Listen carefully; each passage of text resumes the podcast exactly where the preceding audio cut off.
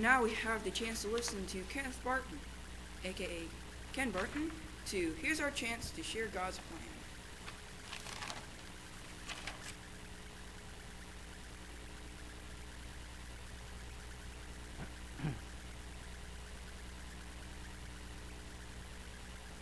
I had a saying that I came up with a while back. If ignorance is bliss and patience is a virtue, you can have a really good life if you don't know what's going on and you don't mind waiting a while to find out. That doesn't really work well in practice. Way back in 1978, Glenda and I were selling a house to a young couple. I know what you guys are thinking. Back in 78, we were a young couple. We had some age on these kids. We were trying to help them to buy our house by allowing them to do some work to get the house ready. It's called sweat equity. This house was built... Well, it's around 11th and Yale, so that'll tell you about when the house was built. It was built with plaster and not sheetrock. Well, this fella that was moving in, he liked textured ceilings. They were the rage back then. Now everybody wants to spray stuff up here and take the balls off the ceiling. But anyway, that was the thing. And I told him that he couldn't do that, because if you do that, it will pull the ceiling down. Well, I've never heard of that, was his answer. And he had this friend that was a sheetrock man. Sheetrock's a different animal. His buddy'd never heard of that either. Obviously, they were both kind of young guys. But you know what? I hadn't heard of that before somebody shared that information with me. Now, the guy that shared that information with me was my father, who was a certified lather. And a lather, in case you guys don't know, is the guy that puts up either the wood lath or the metal lath so the plasterer can come and put up the plaster. You've seen those strips of wood at the lumber yard that's called wood lath? I always wondered what that was for. Well, that's what that's for. You put it about, if you turn it on its side, that gives you enough width for the plaster to be pushed in there, and it keys in that. Anyway, I didn't know that, but I knew the guy that was telling me that knew what he was talking about. So, of course, he tried it. And it was on a weekend when we were gone, and we came home to find a nice 3 by 3 hole in our bedroom ceiling. You know what? That stuff will pull down. Anyway, thanks to an uncle of mine who was also in construction, we pulled all that ceiling out and put up sheetrock. But what makes it worse, or what makes it bad, and then worse, this guy was going to try it again. He had studied it, and he figured that what it was the problem was that the stuff he was putting up there was wet, and it was making this plaster wet, and that's why it failed. So he was going to put up sealant on that. I won't go into details about what happened, because I was rather upset. I had to stay in the bathroom where I was painting it. Well, Glenda went out and talked to him, and thankfully what he was just doing then was putting the sealant up. I couldn't get a hold of my agent. I couldn't get a hold of his agent, but luckily he left. She was able to tell him, she said, you know what? She said, I don't care if you put that stuff on the ceiling, the walls, the couches, the carpet, the floor. You can have textured everything you want once it's yours. If you mess this up again, they're not going to be so understanding. So just wait till it's yours. And that worked. Now, I'm not saying that people's understanding, as I get into this message of plaster versus sheetrock, is in any way connected or correlates to their understanding of Passover or any other God's holy days. So don't go get some books on plastering and think it'll give you some insight. Rather, I share that to say that sometimes it's not easy for people to grasp concepts that are new to them. But maybe sometimes their understanding, or rather misunderstanding, is more like than we think. And I'm thinking perhaps we should consider this and be ready to share what we know with others. You may be able to make a difference in their understanding and in their knowledge. The other day during Passover, I shared a message on social media concerning how many days Jesus had spent in the tomb. The original message, as I understand it, was posted on the United Church of God's site, ucg.org, and it was by Scott Ashley. The title was, Jesus Wasn't Crucified on Friday or Resurrected on Sunday. How long was Jesus in the tomb? It is, in my humble opinion, a very good article. And I received 7 mostly good responses to it. One person told me that she appreciated it because she had questions about that timeline. Sooner or later, everybody says, let's see, Friday, Sunday. He's in the tomb 3 days. Friday, Sunday. One of the people that read it, however, was not. So we're favorably impressed. The lady replied that she doesn't believe, and I'll quote her, any of this crap. And she further stated that as far as she was concerned, this was, quote, just someone trying to make a mockery of Jesus, end quote. Well, that caught me by surprise.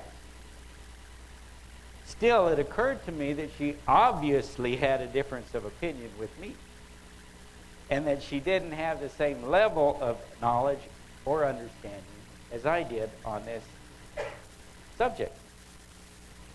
But at the same time, I could tell that she has a love for Jesus, and she didn't like anyone making fun of him or putting him up to ridicule. So what should I do? That was my question to myself. I could get upset at her, I could belittle her, I could ignore her and let her stay upset with me and with the others that, to her understanding, were putting garbage out to be seen. Or was it my opportunity, and since I posted it, my responsibility to try and explain myself and perhaps to educate her and bring her level of understanding up to where mine was, okay? And anybody else that may happen to be reading this. After all, that's why I posted it, right? Just to point out something. So here's what I told her. I said, I'm not mocking Jesus at all. Jesus himself talked about this when he foretold what was going to happen, Matthew 12:38-42. Then certain of the scribes and of the Pharisees answered, saying, Master, we would see a sign from thee. But he answered and said unto them, an evil and adulterous generation seeks after a sign, and there shall be no sign given you, or to it, but the sign of the prophet Jonas. For as Jonas was in the belly of the wheel, for as Jonas was 3 days and 3 nights in the whale's belly, so shall the Son of Man be 3 days and 3 nights in the heart of earth. Other versions say great fish. So, in case there's anybody worried about that part. The men of Nineveh shall rise in judgment with this generation and shall condemn it, because they repented at the preaching of Jonas, and behold, a greater than Jonas is here. The queen of the south shall rise up in judgment with this generation and shall condemn it. For she came from the uttermost parts of the earth to hear the wisdom of Solomon, and behold, a greater than Solomon is here. See, the thing is, most people don't understand anything about the Jewish calendar, Jewish, quote, and don't realize Jesus had to be in the tomb before sundown on Passover. When they say, because it was a Sabbath, well, that's Saturday thing. But that was on a Wednesday that year, because the 15th of Nisan is a high holy day. He actually rose from the tomb on Saturday evening, just before sundown, 72 hours later, 3 days and 3 nights after he was put in there. This had come up at my work, since I was going to be taking off for the Jewish holy day instead of for Easter like everybody else does. And it has opened up more conversation. One thing that it does is it gives me an opportunity to point out that these days are God's days, not the Jews' days. They just happen to be the folks that are actually following what God said to do. Good point on them. That's why I tell people who ask, I don't eat unclean food, because God said don't eat them. To me, that's fairly easy to explain now. Because, see, there for a while, when we, what I refer to, jokingly referred to as our heathen days, we ate all that stuff. We ate pork, we ate shrimp, we went and had pig out on king crab legs, and ate alligator down in Louisiana.